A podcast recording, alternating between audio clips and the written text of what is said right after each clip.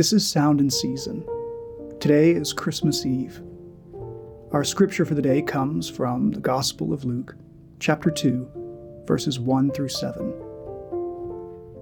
In those days, a decree went out from Caesar Augustus that all the world should be registered. This was the first registration when Quirinius was governor of Syria, and all went to be registered, each to his own town.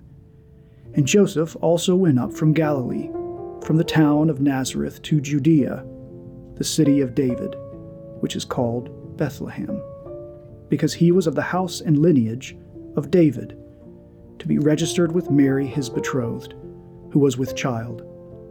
And while they were there, the time came for her to give birth.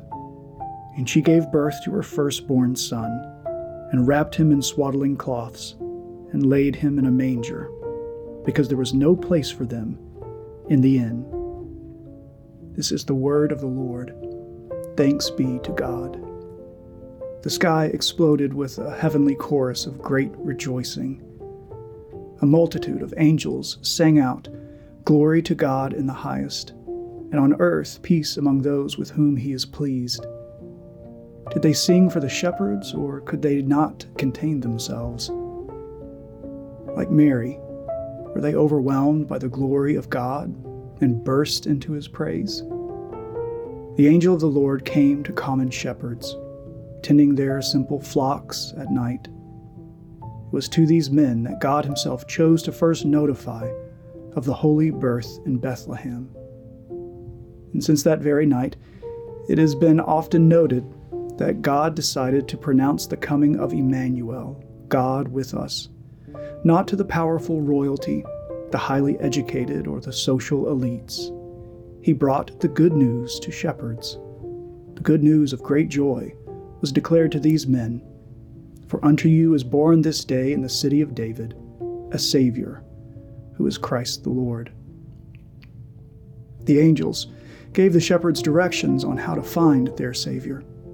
The sign for the shepherds was perhaps the most unanticipated and undesired detail of the whole birth. The baby would be wrapped in swaddling cloths and lying in a manger. The city of Bethlehem was over capacity due to the census. It would have been full of children and infants. There would have been numerous babies that the shepherds could have found in the city that holy night, but only one had the poor lodging of a manger. And that was how God in Christ entered this world and not a shadow of his ordained plan was out of place. Therefore, the shepherds found the Holy Child with only a manger for a bed. And there he was, the very promise of God, in whom all of salvation depended upon, then and now. All of heaven could not contain their rejoicing, and in the providence of God, the angels sang their hallelujah chorus to poor shepherds working the night shift for the eternal King, who came not to be served, but to serve. This is the necessary entrance, descending the back stairwell from heaven and into earth. His arrival went largely unnoticed, save for some sleepy shepherds and a handful of distant stargazers. Sometimes God comes in jaw dropping brilliance. Sometimes God shows up and shakes the earth with fire and terror.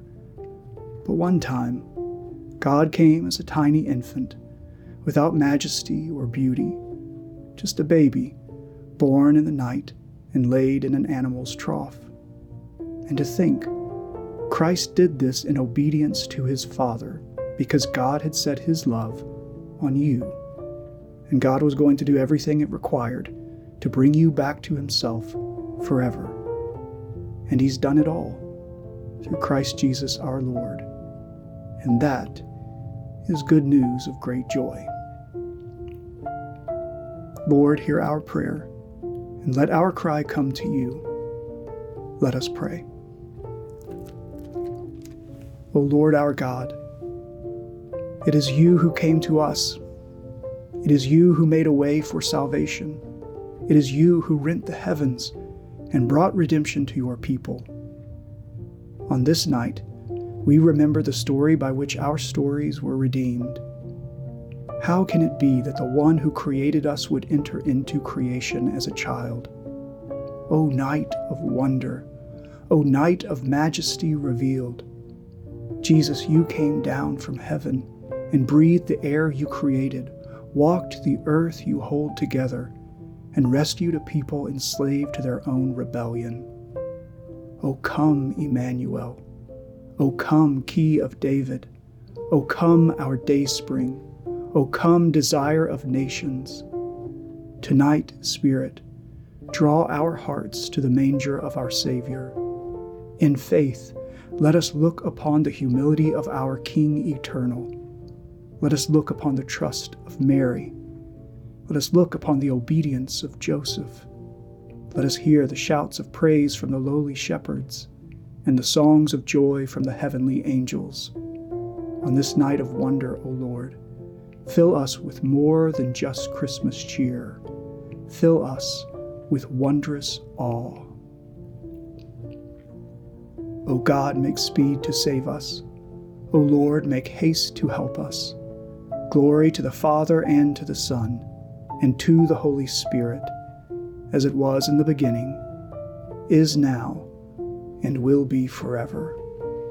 Amen.